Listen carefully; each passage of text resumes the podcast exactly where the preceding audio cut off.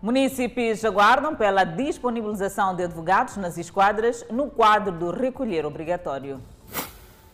Aparatoso acidente fere e mata três pessoas na estrada circular de Maputo.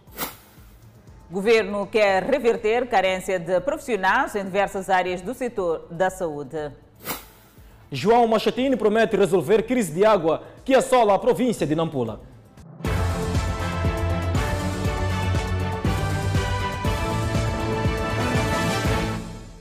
Olá, bem-vindos ao Fala Moçambique. Estamos em direto, em simultâneo com as redes sociais. Munícipes da cidade de Maputo aguardam pela disponibilização de advogados pela Ordem dos Advogados nas esquadras no âmbito de recolher obrigatório. Isso acontece numa altura em que há queixas de atrocidades por parte da polícia. Recolher obrigatório das 21 às 4 horas para a região do Grande Maputo levou a Ordem dos Advogados, através deste documento, a disponibilizar 50 advogados inscritos na agremiação para intervir sempre que necessário de plantão nas esquadras e brigadas da PRM e Polícia de Trânsito, assim como prestar a devida assistência jurídica aos cidadãos durante este período. Uma medida que é aguardada com muita expectativa, numa altura em que há relatos de supostas atrocidades no terreno. Eu acho que foi muito bem, é bem-vindo, porque se formos a ver, a polícia, eu acho que a polícia ainda não está preparada para lidar com esse assunto. Tanto que eles agem, eh, eu sim posso dizer que agem por, por conta própria. Isso porque eu assisti uma, uma ocorrência em que um jovem que vinha do hospital foi bruscamente levado para a esquadra às pancadarias. Atrocidades que levam a questionamentos. Às vezes nem procura saber por que, que está naquela hora, de onde é que vem, o que estava a fazer.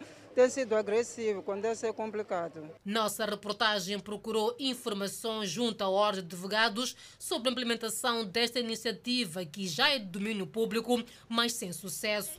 Aliás, no mesmo documento, a Comissão dos Direitos Humanos e a Ordem de Advogados indica que a presente iniciativa se enquadra no âmbito da colaboração e apoio às autoridades para o cumprimento da legalidade e humanização na abordagem e atuação policial enquanto vigorar a situação da calamidade pública. E o Comando-Geral da PRM já reagiu em face ao comunicado da Ordem dos Advogados e afirma que ainda não houve encontro entre as partes para a coordenação uh, desta medida.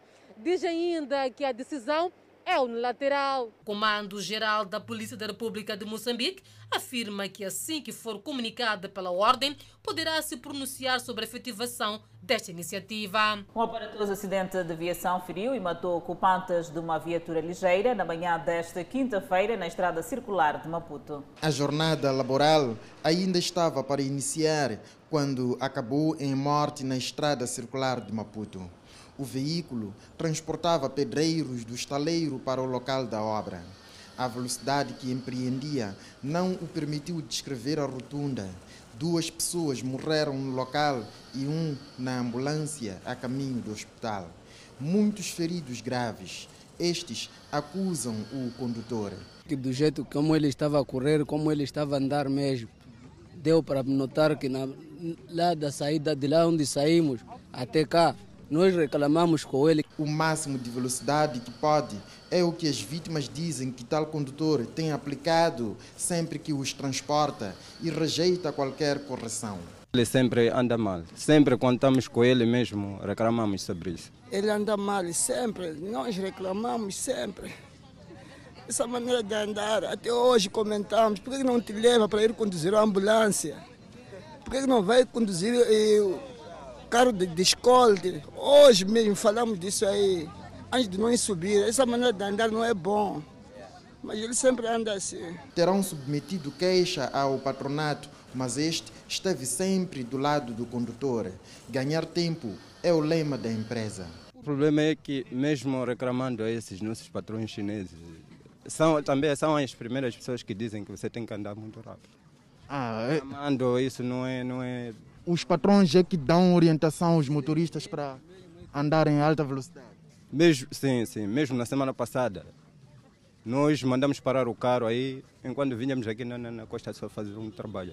Mandamos parar o carro, discutimos com ele, mesmo assim ele não para de fazer. No exercício da retirada das pessoas da pequena mata para a ambulância, há uma vítima que não tinha sido vista, pois tinha sido projetada com o embate do acidente para a mata grossa em frente à Casa Jovem e agora é, descoberto está a receber a devida ajuda. Rotunda de Casa Jovem, um local que, segundo moradores, conhece muitos acidentes.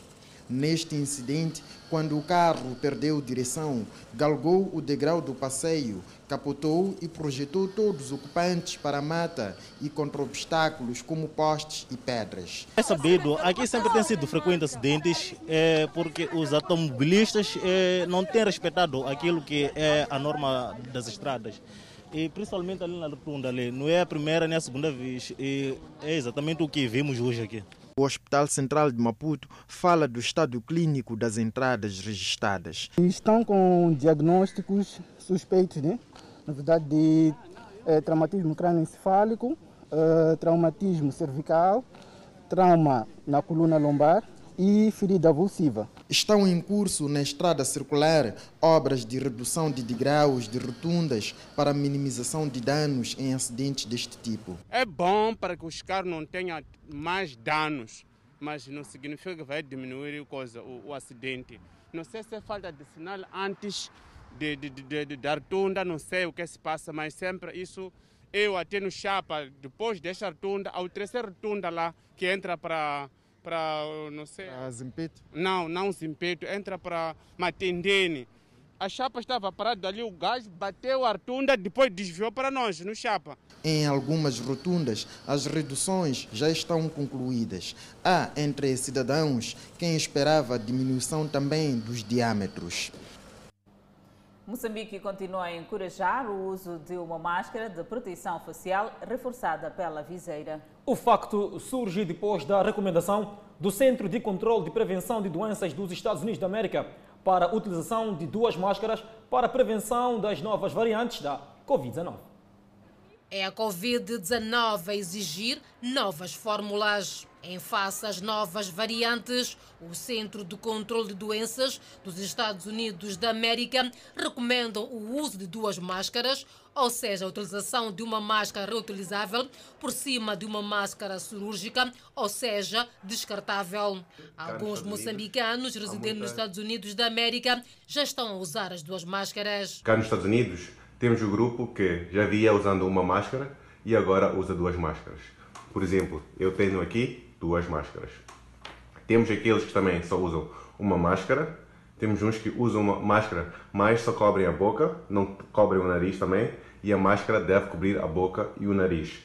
E temos aqueles que não usam máscara. É uma recomendação que surge numa altura em que o país registra o aumento de número de infecções causadas pela nova variante originada de países como o Brasil, África do Sul e Reino Unido. As autoridades nacionais de saúde continuam a encorajar o uso de uma máscara reforçada com a viseira. Nós, eh, ainda no Ministério da Saúde, recomendamos a utilização de uma máscara. Não, não, não temos evidência, porque isto aqui faz-se com evidência. Né? Faz-se com evidência. Então, uma coisa é aquilo que um país adotou, mas nós temos que fazer uma análise interna no nosso país e ver como é que isto pode ser aplicado. Mas, neste momento, é importante é, duas coisas. Uma, uso de viseira e uso de máscara. Esta combinação de viseira e máscara é uma combinação boa para reduzir a transmissão uh, deste, do, do, do, do, vírus. O apelo, uma vez mais, é para a estrita observância das medidas de prevenção. Se as pessoas confinarem-se circular é só quando for necessário. É, restringir é, aglomerados. É lógico que o vírus vai ficar confinado. E aí o controle é melhor, porque corta a cadeia de transmissão. Corta a cadeia de transmissão.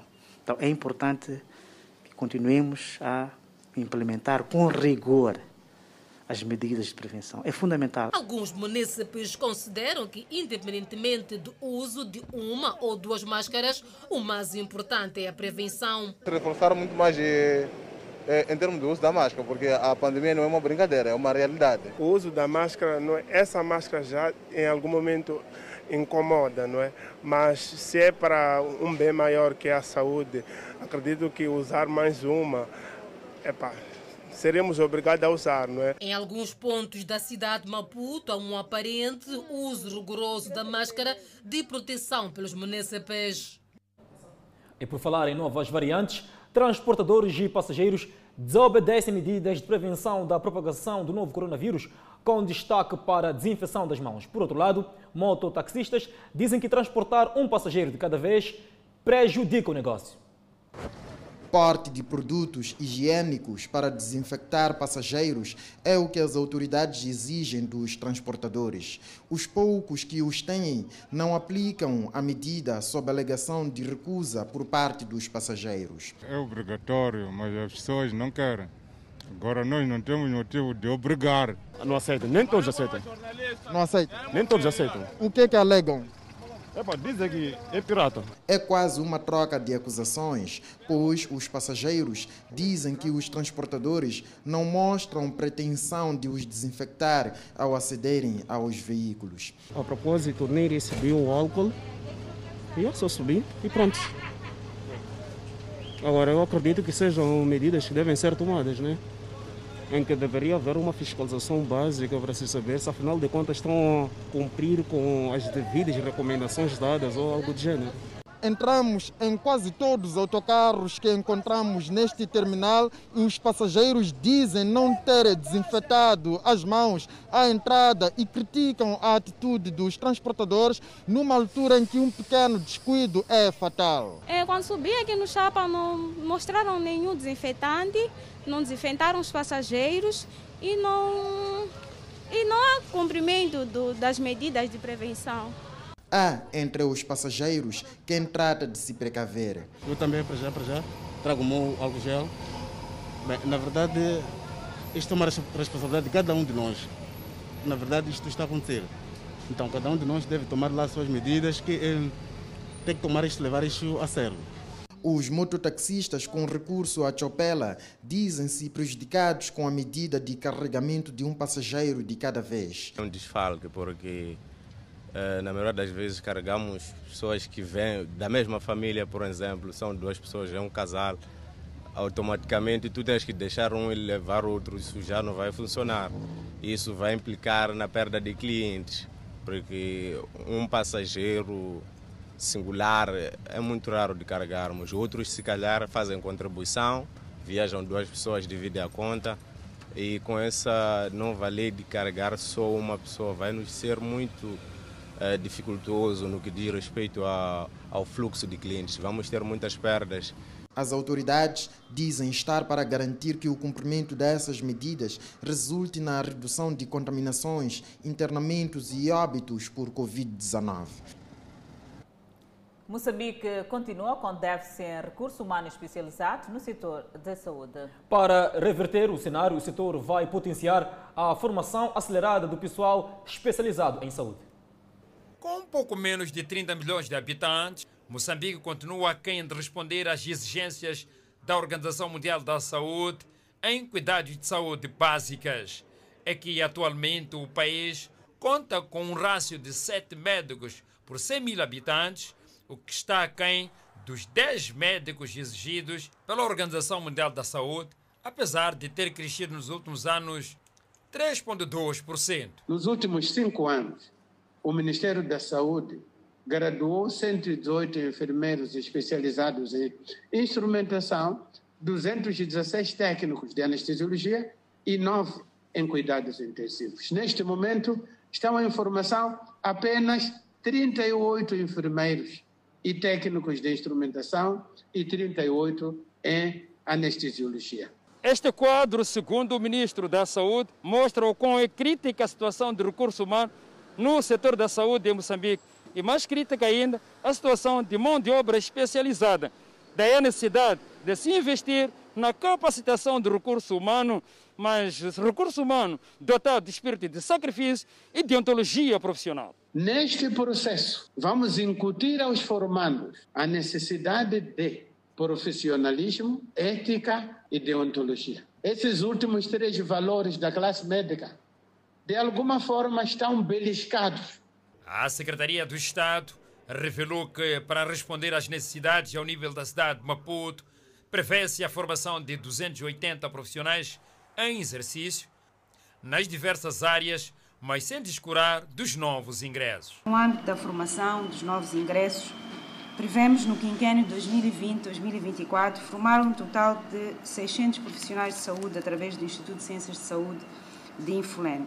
Portanto, estamos a referir aqui uma média de 120 formados por ano, número este que irá contribuir sobremaneira na melhoria do rácio profissional saúde barra habitante e não só na cidade de Maputo, como também em todo o país. Atualmente, Moçambique conta com 357 médicos especialistas de várias áreas, sendo que 60% destes encontram-se em Maputo e existem até especialidades que não dispõem de especialistas como cirurgia abdominal, cirurgia cardiovascular, cirurgia torácica, entre outros. Esses dados foram avançados na cerimônia da abertura do seminário sobre a formação acelerada de pessoal de saúde, encontro que discute formas inovadoras e eficazes para a formação acelerada de profissionais de saúde especializados, bem assim as melhores formas de retenção dos profissionais especializados já existentes. O ministro das Obras Públicas, Habitação e Recursos Hídricos, João Machatine, entregou esta quinta-feira na cidade de Nampula 22 casas destinadas aos jovens no âmbito do projeto Habita Moçambique. Há vários anos que Matilde Luabo, funcionária numa das instituições públicas da província de Nampula, vem vivendo numa casa arrendada. Com a conclusão das 22 casas destinadas aos jovens e entregues esta quinta-feira pelo Ministro das Obras Públicas, Habitação e Recursos Hídricos, João Machatini, viu uma grande oportunidade de ter uma das residências destas, que são do tipo 2, devidamente apetrechadas e em condições para o começo de uma nova jornada da sua vida decidi abraçar o projeto porque ele vem mesmo para nos ajudar. Porque eu estou a arrendar uma casa, no fim eu sei que a casa não será minha, mas agora eu vou pagar uma casa que eu sei que no final a casa vai ser minha. Antes de ocupar o cargo de secretário de Estado da província de Nampula, Meti Gondola foi há alguns anos um dos beneficiários de um projeto similar na capital do país. Por isso falou das múltiplas vantagens. E ao assistir a esta oportunidade que mais jovens vão beneficiar Hoje, revejo-me na altura em que, com bastante satisfação, recebi a casa na altura na Vila Olímpica. Revejo-me na alegria contagiante, na forma como a família toda festejou a oportunidade que nos chegar. Além das 22 casas inauguradas esta quinta-feira pelo Ministro das Obras Públicas, Habitação e Recursos Hídricos, a fonte anunciou igualmente o arranque em breve de vários projetos no país para que os jovens continuem a ter habitação. Este ano mesmo vamos arrancar com mais 36 casas aqui neste terreno em que nos encontramos.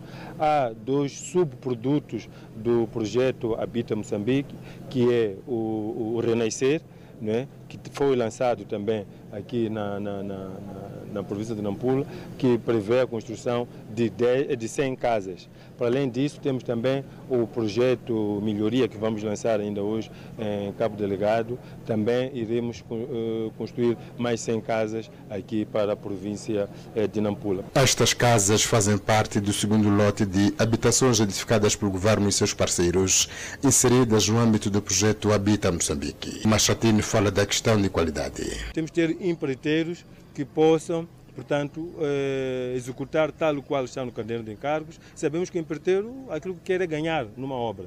Então, e faz de tudo para ganhar. Então, o que nós temos que fazer é colocar lá também eh, fiscais que eh, sejam implacáveis a qualquer desvio do ponto, de, do ponto de vista daquilo que está previsto no caderno de encargos. Para a construção das casas em alusão, foram gastos mais de 40 milhões de meticais.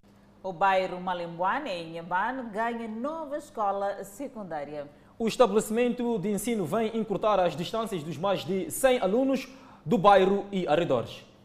Trata-se da Escola Secundária 4 de Outubro, uma infraestrutura construída de raiz no bairro Malembani, na cidade de Inhambane. A mesma é composta por oito salas de aula, totalmente equipadas com carteiras para os alunos, secretária para os professores, um bloco administrativo, além de casas de banho. Numa primeira fase, a escola vai beneficiar a cerca de 900 alunos do primeiro ciclo do ensino secundário, que tinham de percorrer 5 quilômetros para chegar numa escola secundária. A diretora de Educação e Desenvolvimento Humano em Inhambane, Palmeira Palma Pinto, fez saber que a construção desta infraestrutura tem em vista melhorar cada vez mais a qualidade do ensino. Que as infraestruturas irão melhorar a qualidade do ensino, gostaríamos que realmente estas infraestruturas fizessem jus, que contribuíssem, porque não é o elemento único acabado, as infraestruturas é mais um elemento que contribui para a qualidade de ensino. O governador de Inhambane, Daniel Chapo, apelou aos professores, alunos e à comunidade de Malembuane a cuidar da infraestrutura. Pararem aqui, vão ver que os vidros estão completos nas janelas, as nossas carteiras estão aí bem completas e boas, não estão estragadas, e também aqueles amigos do alheio, os ladrões, nas noites, podem vir aqui subtrair algumas coisas que pertencem, que pertencem a todos nós. Para que isso não aconteça, vamos nos organizar como comunidade, apoiar os nossos professores, as nossas professoras, a nossa diretora, ao nosso diretor pedagógico, para termos uma escola organizada e que possa servir gerações em gerações. Na mensagem lida pelos alunos durante a cerimônia de inauguração, agradeceram e prometeram fazer de tudo para manter limpa e em bom estado a escola, mas pediram biblioteca e água.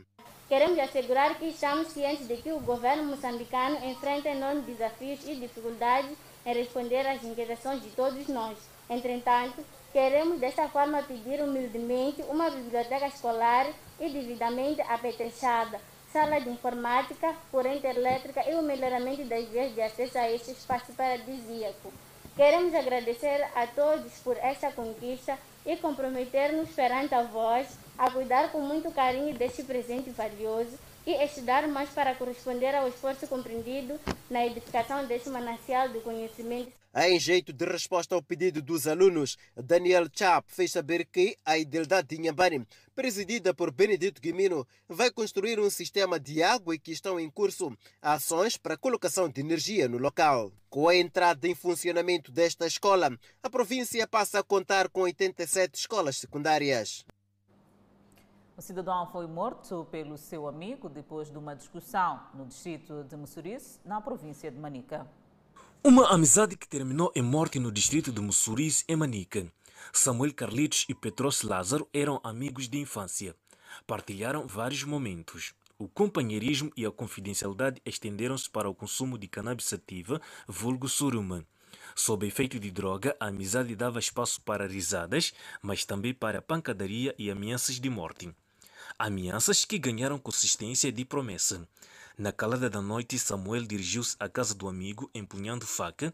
Sem muita conversa, conta-se que Samuel Carlitos deu vários golpes à vítima, que acabou por encontrar a morte. O acusado foi conduzido ao comando distrital de Mussurize. Dizem que lutei com ele no dia anterior, mas eu não lutei com ninguém.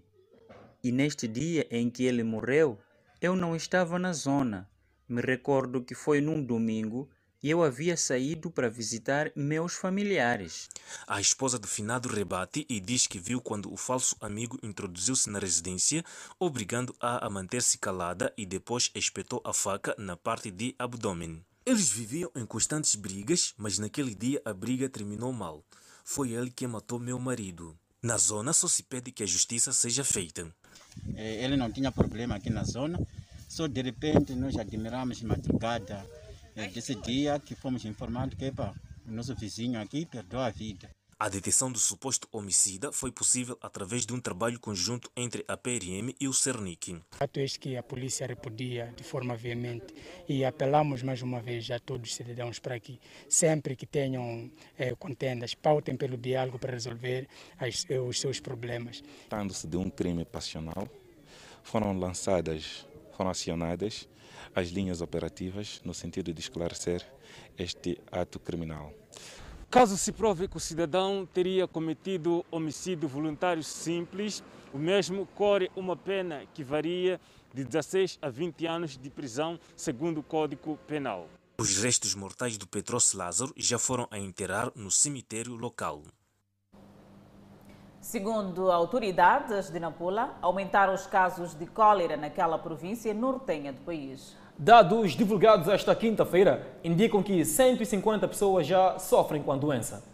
Os casos de cólera na província de Nampula antes eram registrados com muita incidência no posto administrativo de Namialo, no distrito de Meconta, e agora já eclodiram para o posto administrativo de Corani. Os dados anunciados esta quinta-feira pelo secretário de Estado nesta província, Mete Gondola, apontam para 150 pessoas com a doença, dos anteriores cerca de 130 casos. Até, até hoje temos cerca de 155 casos cumulativos no, no distrito de Meconta.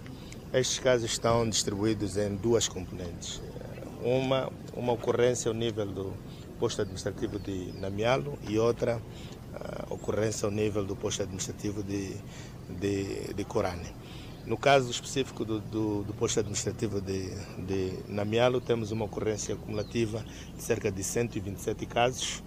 Um, nos últimos dias, até o dia 8, estávamos a monitorar cerca de 15 casos é, é, é, em processo. Além do distrito de Meconta, onde já foram reportados 150 casos de cólera, há relatos de diarreias nos distritos de Moma, Memba, Herate, incluindo a cidade de Nampula, sendo que o deficiente saneamento do meio continua a ser um grande problema.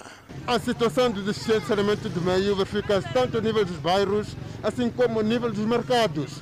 E repara que neste ponto onde nos encontramos, por exemplo, é a entrada do mercado de peixe. Mas a situação de degradação do local é tida crítica, o que atenta contra a saúde pública. A situação é do pior e do pior e do pior todo o mercado. Desde que nos tiraram de lá para aqui, nem atrás nem à frente. É assim mesmo a situação de água. O governo diz estar a desenvolver uma série de atividades, incluindo as de sensibilização à população sobre o cumprimento das regras básicas de higiene pessoal e coletiva. O mais importante nesta, nesta fase, do nosso lado, é assegurar que este processo não, não, não possa se transmitir para os outros distritos. E para isso estabelecemos uma cerca por parte do, do, do pessoal da saúde fazendo monitoria em, todos os, em todas as localidades. Fizemos uh, o levantamento de cerca de 16 amostras e estas amostras foram submetidas à análise laboratorial que fez a confirmação de ocorrência desta situação. Em termos de medicamentos, o executivo de Nampula diz estar com uma capacidade para assistência à população até pelo menos três meses. A província de Sofala recebeu da Embaixada da China ventiladores e geradores de oxigênio para o tratamento de pacientes com Covid-19. Atualmente, Sofala figura em quarto lugar no que diz respeito às províncias com mais casos positivos da Covid-19. O atual cenário, que ilustra uma tendência cada vez mais crescente, preocupa as autoridades governamentais e seus parceiros. Respondendo aos apelos das entidades governamentais, a Embaixada da China em Moçambique entregou ao governo de Sofala 15 ventiladores, 10 geradores de oxigênio, 100 gasodutos de geradores de oxigênio e máscaras de proteção facial. Acreditamos que estas unidades vão aliviar o problema de insuficiência destes nas unidades sanitárias, tendo em conta crescente, o crescente número da necessidade de internamento dos pacientes da Covid-19 na nossa província. Mais do que apetrechar as unidades sanitárias com meios de tratamento, as autoridades ao nível da província de Sofala apelam às comunidades o cumprimento das medidas de prevenção para que os casos de contaminação reduzam na província. Antes da entrega dos ventiladores, Sofala, que atualmente tem 15 doentes internados com complicações respiratórias em consequência de terem contraído a doença, tinha disponível oito ventiladores. Neste momento, uh, esses ventiladores vão sendo montados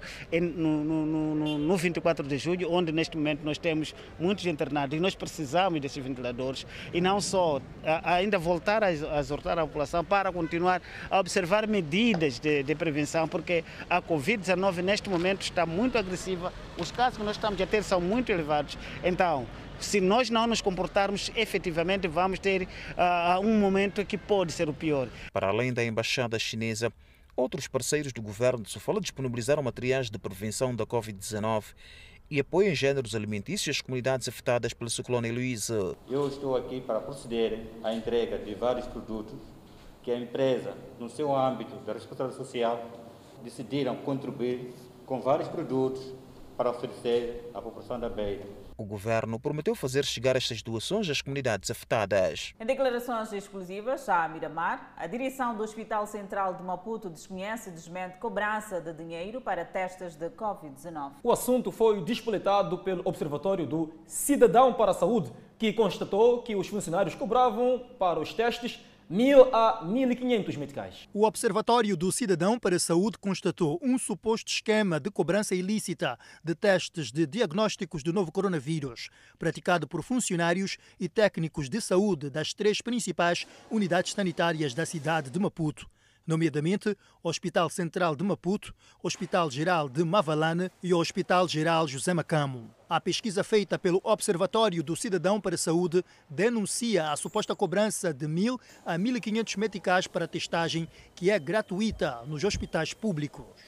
Num contacto exclusivo com a reportagem da Miramar, a direção do Hospital Central de Maputo afirma que desconhece esta prática e desmente a cobrança de dinheiro para a realização de teste Covid-19. A responsável do Centro de Isolamento do Hospital Central de Maputo olha com admiração e desmente a cobrança de valores para testes Covid-19 nesta unidade sanitária. A mesma acrescenta que as pessoas podem estar a ser enganadas por funcionários que não são do Hospital Central de Maputo, pessoas que posicionam-se de lado de fora e aliciam as pessoas que querem o teste Covid-19 para viajar ou outros fins. Quando vi esta notícia, fiquei realmente surpresa. É preciso tentar se apurar uh, qual é a origem não só desta informação e também tentar se apurar sobre aquilo que é a veracidade, porque uh, não é verdade que os testes sejam vendidos uh, a nível do, deste hospital ou de qualquer outra unidade sanitária. É um teste que é gratuito, Uh, não sei se alguém está a ser assediado para pagar alguém e se alguém estiver a pagar alguém, deve-nos dizer quem são essas pessoas, porque o teste é totalmente gratuito, sempre foi gratuito a nível do Sistema Nacional de Saúde. Lúcia Chambal, responsável do Centro de Isolamento do Hospital Central de Maputo, pede o apoio dos utentes para a denúncia caso sejam efetivamente cobrados valores pelos funcionários no processo de testagem do novo coronavírus nesta unidade sanitária. Ou que falem com qualquer outro profissional a nível das portas de entrada, caso alguém lhes alicie para que pague para fazer algum teste, porque o teste é totalmente gratuito e é preciso percebermos se essas pessoas que estão a aliciar as pessoas são realmente profissionais de saúde porque os testes são extremamente controlados, portanto, tem um sistema que é controlado por um médico. Quem pede o teste é um médico, quem faz a colheita é um técnico uh, de saúde que está que tem que tem esta capacidade de fazer o teste e faz a colheita do teste ao lado do médico. Os testes de Covid-19 no sistema privado custam entre 3.800 meticais a 5.000 meticais. E nos hospitais públicos, os testes são gratuitos. E no próximo bloco, João Machatino promete resolver o problema da crise de água em Nampula. E o Hospital Provincial de Chimoio está a funcionar com pouco efetivo devido a casos de Covid-19. Vamos ao intervalo, voltamos com mais detalhes destas e outras informações.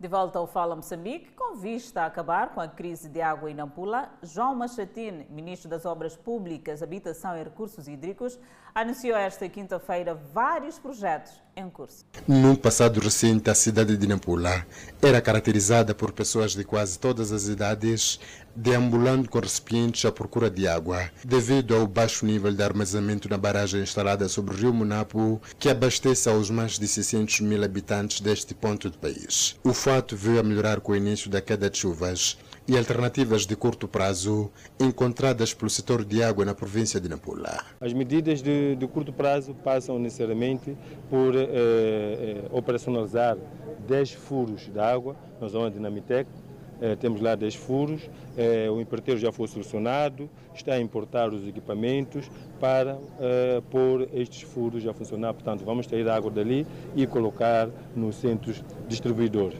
E isto vai eh, grandemente aliviar, portanto, a pressão eh, da, na necessidade de água aqui na cidade de Nampula. Dois meses é o prazo estabelecido esta quinta-feira pelo Ministro das Obras Públicas, Habitação e Recursos Hídricos, João Machatini, para resolver o problema de água de que a cidade de Nampula se debate há vários anos. Neste momento, o governo de estar junto dos seus parceiros à procura de mecanismos visando acabar com o problema de água que todos os anos apoquenta a população da província de Nampula. A saída que temos é ir buscar água em várias represas, barragens que temos aqui na província, com maior destaque para a barragem eh, de Mujica, aqui em, em, eh, em Monapo, e que eh, há negociações com o, o, o investidor, porque aquela barragem é privada, há negociações no sentido de nós podermos eh, tirar de lá um caudal eh,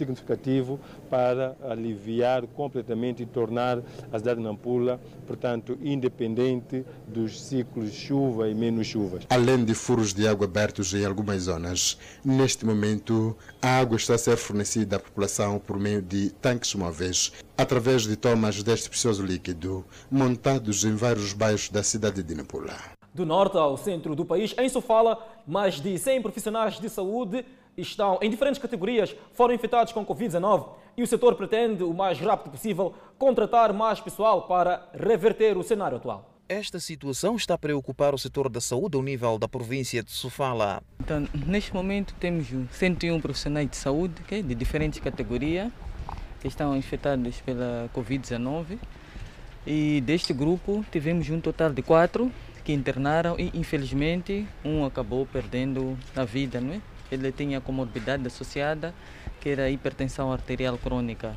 Para fazer face à atual situação de déficit que se verifica na província, o setor pretende o mais urgente possível contratar pessoal para reforçar área da saúde. Temos déficit de pessoal, foi-nos aqui apresentado, pessoal serventuário, maqueiros, e foi lançado um concurso, foi feita a seleção, então está este processo com a colaboração do Tribunal Administrativo para que possa haver celeridade, atendendo que estamos no estado de calamidade, que é para poder suprir esta necessidade. Para proteger os profissionais da saúde e também os doentes, ao nível do Hospital Central da Beira, foram canceladas consultas externas e as visitas aos pacientes internados. O objetivo aqui é principalmente não deixar que a unidade sanitária seja aquele principal local de foco. Né? Então é importante controlar essas entradas e saídas dentro da unidade sanitária e também controlar uh, qualquer tipo de aglomerado dentro da unidade sanitária. Então, por essa razão, houve essa necessidade de refuncionalizar os diferentes serviços que existem na unidade sanitária. Mas tudo aquilo que é urgência tem prioridade e ainda continua a ser atendido. E se nós tivermos muitos a serem infectados,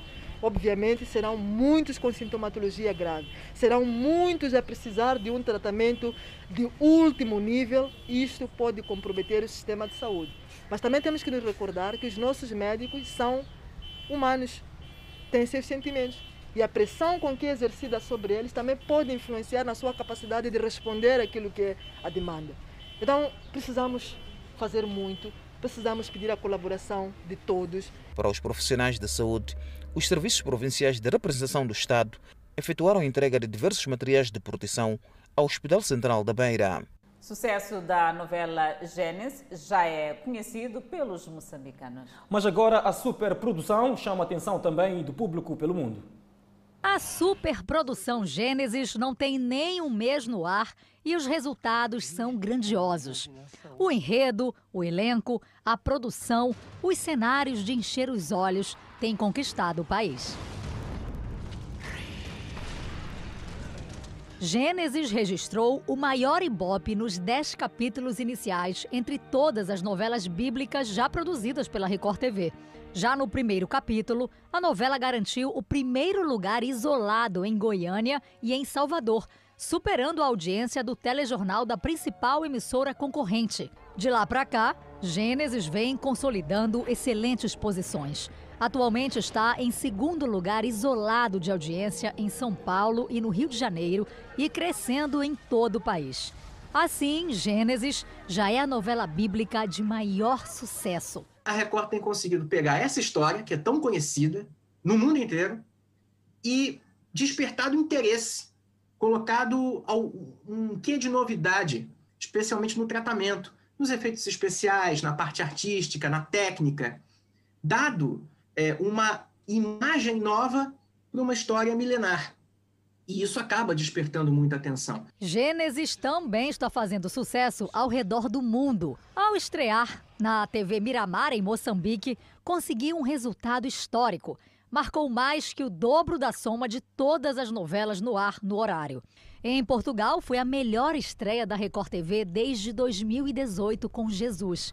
No Reino Unido, a novela é transmitida através do site da emissora. E desde o primeiro capítulo, em 20 de janeiro, a audiência para o horário cresceu 32%.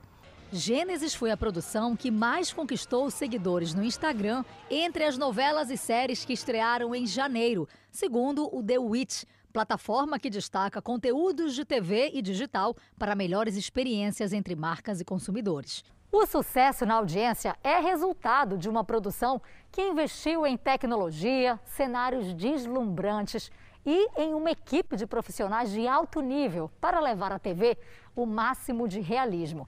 Mesmo em tão pouco tempo de exibição, telespectadores aqui do Brasil e de outras partes do mundo já reconhecem a qualidade do trabalho. Branca Messina interpreta a Mate, mulher de Terá, que é pai de Abraão.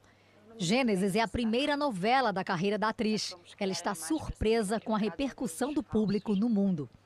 Tenho recebido da América Latina, sim, Argentina, Chile. E é legal porque eu sou fluente em espanhol, então eu já começo a trocar em espanhol. Eu cresci na Espanha, né? Então eu já começo a falar em espanhol com as, com as pessoas que me escrevem. Tem sido muito divertido. São 250 atores que participam das sete fases da novela. preocupada. Pois bem, a novela Gênesis já atingir grande audiência em vários países à volta do mundo. E Moçambique registra recorde de pacientes recuperados, com 1.729 recuperados. Notícias a acompanhar logo após o intervalo. De volta ao Fala Moçambique. O país registrou mais 1.729 recuperados, elevando para 30.124 cumulativo. O país tem cumulativamente 2.107 internados, sendo 290 nos centros de internamento da Covid-19.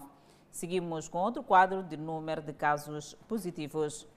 Assim, o nosso país tem cumulativamente 47.790 casos positivos registrados, dos quais 47.474 de transmissão local e 316 importados. Moçambique testou nas últimas 24 horas 3.738 amostras, das quais 1.054 revelaram-se positivas. Destes, 1.009 são de nacionalidade moçambicana, 33 estrangeiros e 12 de nacionalidade ainda por apurar, todos resultam de transmissão local. Há registro de mais 15 mortes, elevando para 501 as vítimas mortais. Moçambique tem 17.161 casos ativos da pandemia viral.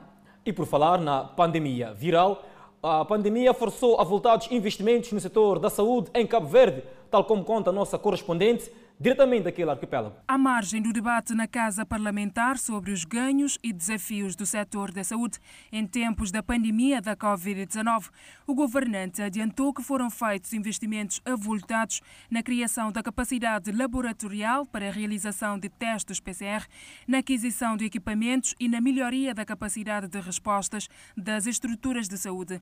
Cabo Verde está hoje, sem dúvida, melhor preparado para enfrentar a pandemia de um único laboratório de virologia não capacitado para identificar o vírus em março de 2020, o país conta neste momento com seis laboratórios públicos e com perspectiva de ter mais um a curto prazo na Boa Vista.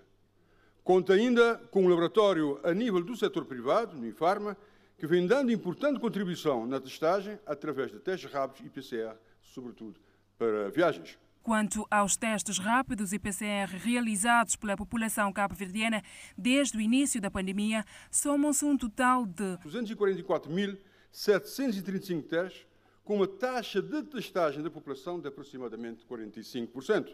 Para responder à demanda provocada pela pandemia e sem comprometer outras atividades essenciais em termos de prestação de cuidados de saúde da população, os serviços hospitalares e os centros de saúde foram reestruturados. A taxa de infecção entre os profissionais de saúde, sobretudo os que estão na linha da frente no combate à pandemia da Covid-19, está abaixo de 5%. Com o forte investimento nos recursos humanos, adianta que o Serviço Nacional de Saúde soube ultrapassar os desafios e aumentar o número de trabalhadores de 2.775 em 2015 para 3.907 em 2020, um aumento de 1.322 novos profissionais. Ainda sobre o novo coronavírus, os profissionais de saúde na Tunísia estão sob pressão para tratar e salvar pacientes com Covid-19 já que os casos continuam a aumentar no país. Mas a sobrecarga de trabalho combinada com a falta de pessoal estava a tornar a vida muito mais difícil desta vez. Enfermeiros atendem 17 ou 18 pacientes por dia, às vezes sem descanso, segundo Sandok Kadir, supervisor do pronto-socorro do hospital. Ziad Masgar, chefe dos serviços de emergência, disse que a equipa trabalha incansavelmente e sem interrupção há 14 meses. O aumento das infecções está a levar o alarme num momento em que o governo enfrenta distúrbios entre os jovens em todo o país por causa da pobreza e falta de emprego. O governo voltou a implementar estratégias preventivas que incluem distanciamento físico, toque de recolha noturno e proibição de reuniões e manifestações entre outros, na alternativa de conter a disseminação do novo coronavírus no país do norte da África. O país de 11 milhões de pessoas relatou mais de 219 mil casos e 7.378 mortes, de acordo com a Universidade Johns Hopkins.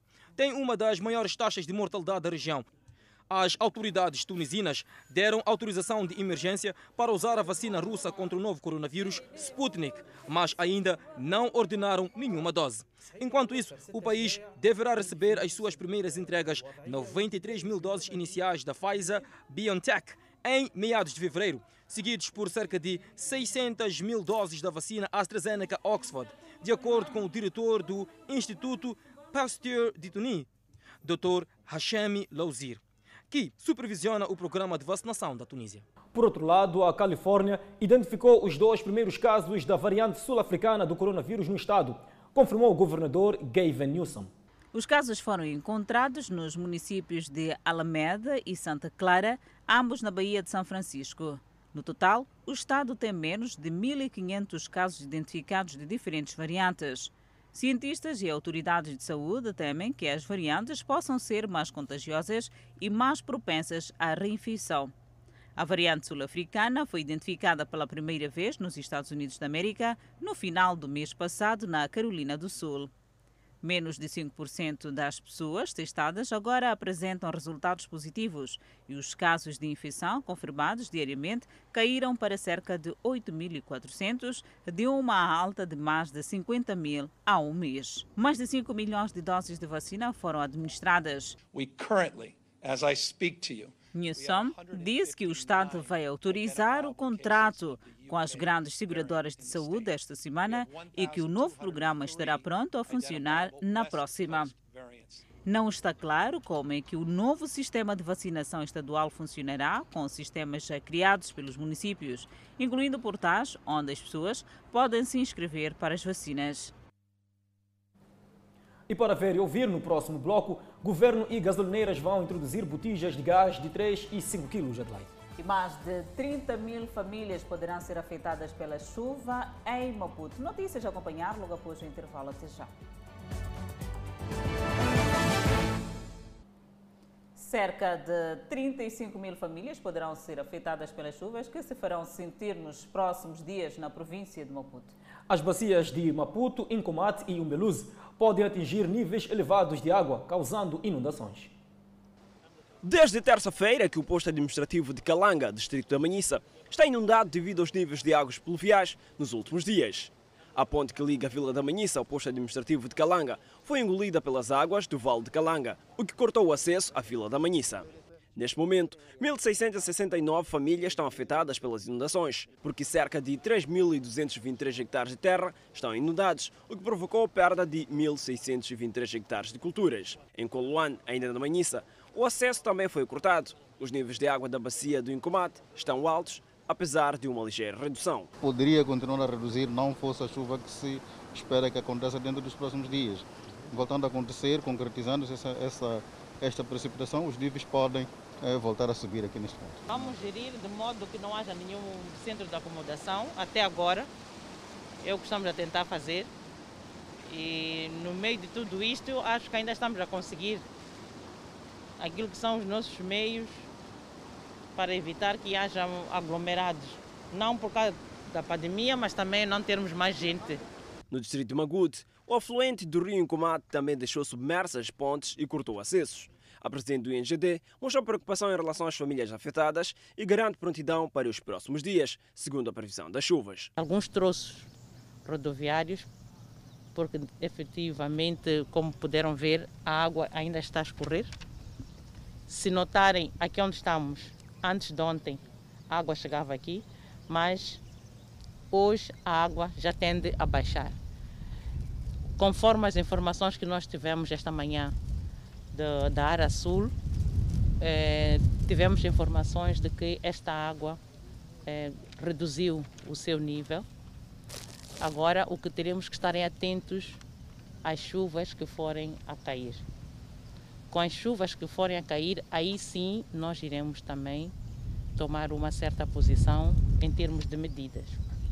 Este é o que nós poderíamos, neste momento, eh, dizer com o trabalho que nós cá viemos fazer. Viemos também para não sermos apanhados de surpresa com qualquer situação em termos de intervenção que possa ocorrer. Já temos neste momento posicionados em todos os locais, a nível da província, para fazer, caso seja necessário haver uma situação de resgate das populações das zonas que forem necessárias. Com a chuva que se poderá fazer nos próximos dias e a situação atual das bacias hidrográficas, as bacias de Maputo, Incomate e Umbeluz poderão registrar um aumento significativo e diversas famílias poderão ser afetadas com as chuvas que deverão começar na próxima sexta-feira. Devido às chuvas intensas que se registraram na região sul e nos países vizinhos, as bacias hidrográficas de Maputo, Mbeluz, Incomate e Limpopo registraram aumento significativo do volume de escoamento, causando deste modo inundações nas regiões, nas zonas baixas e ribeirinhas e condicionamento em, nas transitabilidades de algumas vias. Em, face à previsão hidrológica, face à previsão meteorológica que indica a probabilidade de ocorrência de chuvas fortes para a região sul associado ao, ao atual cenário hidrológico, caracterizado por altos volumes de escoamento nas bacias, prevê-se que as bacias do Maputo, Incomate e Umbuluzi registrem aumento significativo do volume de escoamento, agravando desta forma o atual cenário de inundações que se registra. Na província de Inhaman, estima-se que mais de 10 mil famílias poderão ser afetadas em resultado das chuvas dos próximos dias na zona sul do país. Enquanto isso, a Direção Nacional de Gestão de Recursos Hídricos informa que um comboio transportando quantidades ainda não especificadas de combustível do tipo diesel com destino ao reino de Eswatini descarrilou na, na linha de Goba na noite de ontem, dia 10 de fevereiro, no território Eswatini, a sensivelmente um quilômetro da fronteira com o território nacional, tendo derramado quantidades ainda por quantificar de diesel que neste momento aflui para o rio Umbeluz, podendo poluir a água. Ainda, a Direção Nacional de Gestão de Recursos Hídricos, através da ARA Sul, está a monitorar a situação e a levar a cabo análises laboratoriais para determinar o grau de contaminação das águas. A informação não para de chegar. Seguimos com o Instituto Nacional de Meteorologia, que prevê a ocorrência de chuva e vento forte, localmente muito forte, acompanhadas de trovoada severa a partir da tarde da, de amanhã, dia 12 de fevereiro, até domingo, dia 14 de fevereiro, nas províncias de Maputo, concretamente nos distritos de Matutuin, Buane, Namacha, Marraquém, Muamba, Magud, Manhissa, cidades de Maputo e Matola e na província de Gaza, distrito de Chicoalaquala, Xigub, Mabalan, Chibuto, Massingir, Limpopo, Xongwen, Massagena, Mapai, Guijá, Malhacase, Bilene e cidades de Choco e Xixai. Na província de Inhamban, distrito de Zavala, Inharim, Panda, Jangam, Omuin, Morumben, Funhalor, Massinga, Vila Anculos, Mabote, Inhassor, Govoro e cidade de Machixe e Inhambane. O governo e gasolineiras vão introduzir novas botijas de gás de cozinha de 3 e 5 quilos para alargar o acesso às famílias de baixa renda. Uma boa nova para os consumidores. Substituir o carvão vegetal ou lenha por gás para confeccionar os alimentos já não é tão difícil, pelo menos nos centros urbanos. Nas ruas de Maputo, encontramos a dona Tânia Antunes. Aos nossos microfones, ela conta que usa o gás para vários fins na sua residência, por considerar mais acessível em relação ao carvão. O gás sai mais em conta, neste, neste momento sai mais em conta.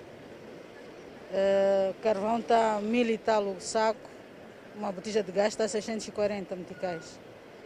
Então, logicamente que o gás sai mais em conta. Se por um lado há quem aplauda a iniciativa, os que têm no carvão e lenha a sua fonte de rendimento têm uma visão contrária. Essa ideia de eliminar o carvão acho que não é boa coisa, porque nós vivemos de carvão. É o nosso pão de cada dia. Nós temos crianças, nós criamos os nossos, os nossos filhos.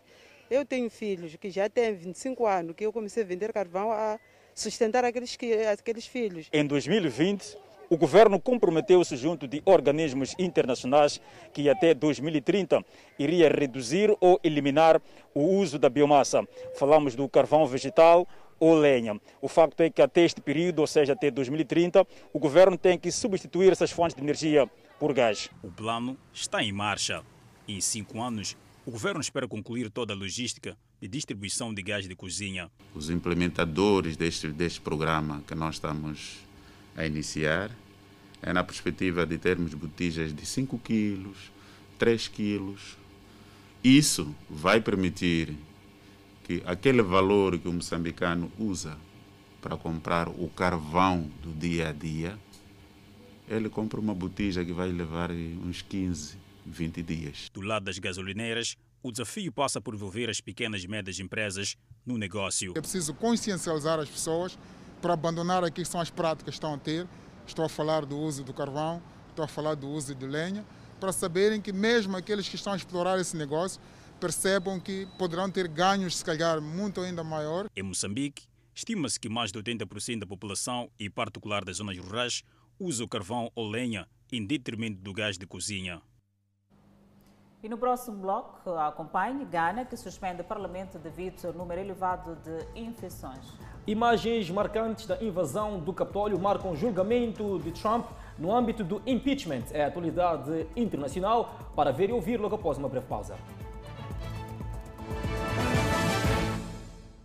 Seguimos deste modo com as notícias em destaque antes do intervalo. O Parlamento do Ghana foi suspenso por pelo menos três semanas após o registro de um aumento de casos de Covid-19 entre membros do Parlamento e funcionários.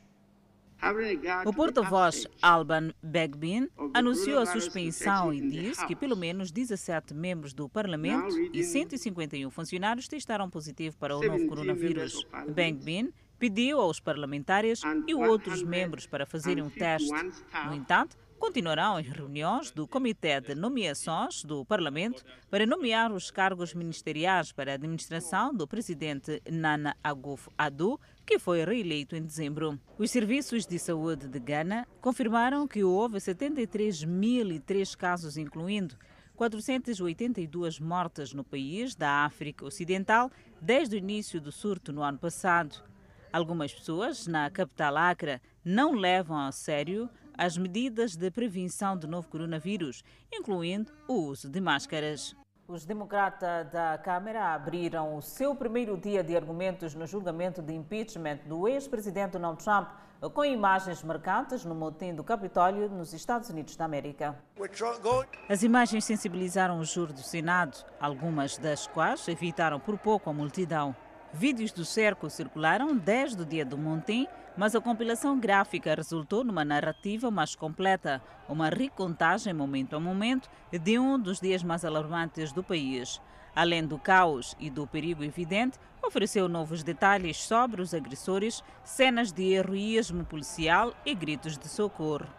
E mostrou o quão perto o país chegou a um colapso potencial na sua sede da democracia, enquanto o Congresso certificava a derrota de Donald Trump nas eleições para o democrata Joe Biden. Para reconstruir o cerco aos tiradores, os democratas exibiram imagens de segurança nunca antes vista de dentro do Capitólio que mostrava o desenrolar do ataque. A apresentação inclui um vídeo arrepiante dos invasores no prédio e áudio de polícias angustiados que tentavam em vão mantê-los fora. A apresentação também mostrou os momentos perigosos quando legisladores e outros, incluindo o líder da maioria no Senado, parece haver pouca chance dos democratas convencerem 17 republicanos do Senado a romper com o seu partido e votar para condenar Trump, o que exige maioria dos dois terços dos votos e alguns deles parecem indiferentes ao processo e indiferentes às evidências de quarta-feira. Jeronico disse que os republicanos ainda não acham que Trump realmente incitou essa insurreição e que os manifestantes agiram por conta própria. Enquanto o país entorpece com a quebra das normas cívicas da era Trump, os promotores procuraram lembrar aos senadores e à nação como foi extraordinário ter um presidente dos Estados Unidos da América a trabalhar para desacreditar a eleição. Já na primavera e no verão, Trump estava a espalhar falsas alegações sobre a eleição e a recusar-se a comprometer-se com a transferência pacífica do poder assim que ela acabasse, disseram eles.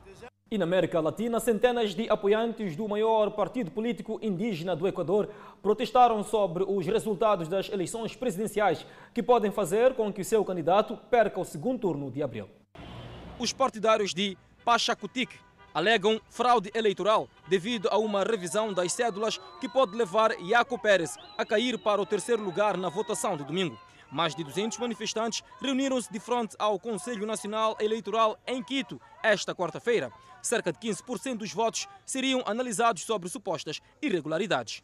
Falando em Guayaquil, Pérez disse a uma multidão de apoiantes que este número de anomalias era muito maior do que o normal, alegando que uma fraude estava a ser consumada. A eleição de domingo foi vendida pelo ex-ministro de esquerda Andrés Araúz, mas há uma disputa concorrida pelo segundo lugar entre Pérez com 19,61% e o banqueiro conservador Guilhermo Lasso com 19,66%, com 99,9% das sessões eleitorais.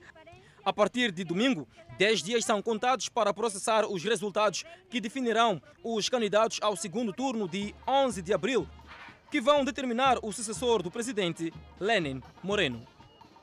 35 condores foram encontrados mortos na Bolívia. Depois que o governo boliviano confirmou a morte de 35 condores, uma espécie vulnerável e um símbolo nacional, os conservacionistas disseram que a descoberta pode representar o maior número de mortes em décadas.